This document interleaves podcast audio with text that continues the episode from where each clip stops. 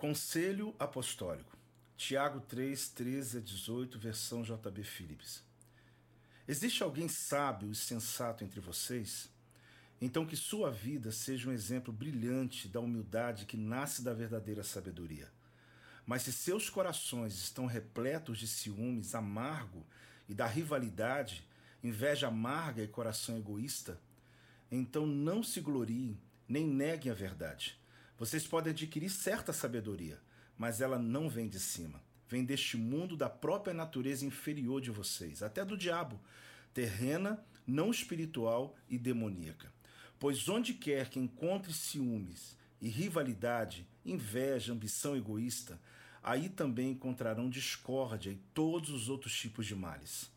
A sabedoria que vem de cima é primeiramente pura e depois amante da paz, mansa, afável, cheia de pensamentos misericordiosos e de ações bondosas e de bons frutos, franca, sem sinal de hipocrisia, imparcial e sincera.